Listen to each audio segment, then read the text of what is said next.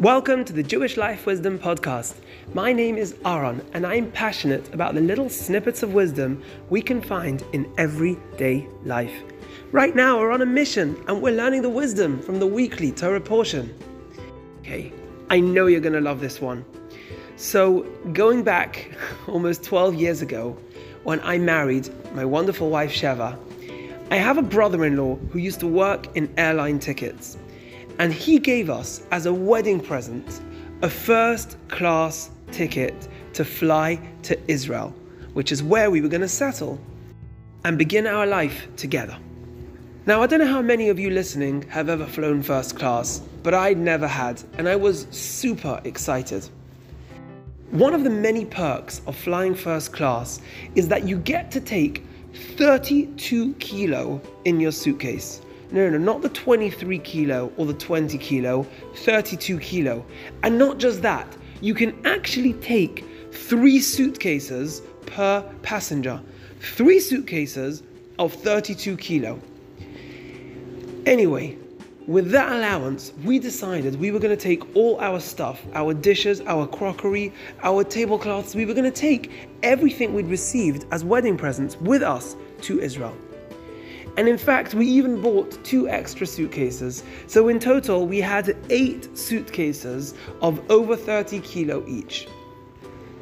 Our flight was at 7 a.m. It was a British Airways flight from Heathrow Airport. I was staying by my mum, and it was taking us hours to pack. 12 o'clock, 1 in the morning, 2 in the morning, 3:30 in the morning, we were finally packed. We were exhausted and it was only an hour or two till we actually had to leave to the airport already to catch our flight. We discussed if we should put our heads down, and we thought, listen, what harm can it do to put your head down for an hour? Otherwise, we'll be exhausted traveling and after packing a whole night.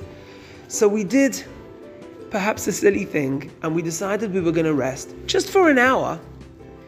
So we went to sleep, and I woke up frantically, realizing it was like an hour and 20 minutes to our flight. I'd booked a taxi, I don't know why he never came. He claims he did come and he knocked on the door, but we were fast asleep. Anyway, to cut a long story short, I quickly ordered another taxi. I remember schlepping eight suitcases, bundling them into the taxi, and then the taxi was zooming down the motorway to try and get us to Heathrow Airport in time. I called ahead to the airport, and they said they were going to wait for us um, until 40 minutes till the flight. I don't know if you know this, but when you get to the airport, there's these big red porter things that carry your suitcases, and it costs 18 pounds. I never imagined I would ever use one of those things, but when I got to the airport, it was literally 45 minutes to the flight. And I bundled my eight suitcases onto one of these things with a porter, and I helped him push them quickly to the desk, hoping I was going to catch our flight. I arrived at the desk, it was exactly 40 minutes to the flight. I looked at the man, he looked at me. I said, It's 40 minutes to the flight. They said they'd let me on. He said, Listen, sir, we may have let someone on 40 minutes to the flight if they just had hand luggage. You've got eight suitcases. You may as well turn back now. I remember looking at my wife, and my new wife looked at me. We realized we were in trouble. He said, Listen, you may as well go over to the desk over there and try and arrange uh, another ticket. So we went over to the desk, and the guy said to us, he said, Listen, your ticket that you've been purchased is a points ticket. It's non refundable, non returnable. You have missed your flight. I can't tell you the stress and the worry we were under. I was panicking. We'd missed a flight. This was a disaster of a journey. And on top of it, I was stuck there with eight suitcases of 30 kilo, not knowing what to do. This week, Joseph, or Yosef, was taken by his brothers and sold to Arabs. He was sold as a slave by his own brothers. The Torah writes something interesting. It tells us that normally these Arabs would normally sm- sell tar and foul smelling substances. But here, for some reason, they were selling fragrant perfumes and nice smelling spices. And the rabbis ask, why is this detail interesting to us?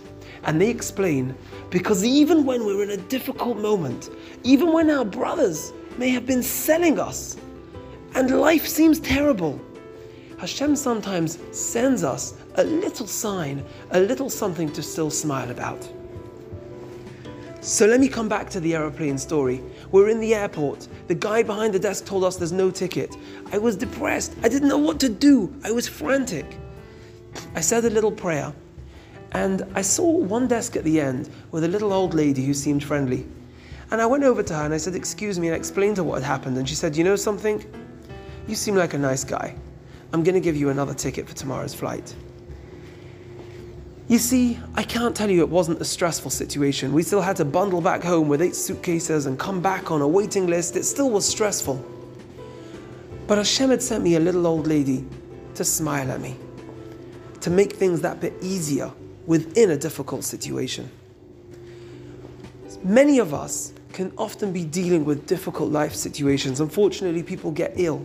Unfortunately, people go through financial challenges. Sometimes it's just bringing up kids could be difficult. Sometimes people are waiting to find a life partner. Who knows what we're going through? Everyone could be going through challenges in their own way. Emotional challenges could be so difficult. From this week's Torah portion, we learn that Joseph was sent a little small sweet sign within the challenge, and it just made the whole challenge that bit easier. How about within our challenges, we try and find that one silver lining, that one moment where Hashem's smiling at us and saying, I know this is difficult, but I'm right at your side, holding your hand. Shabbat Shalom.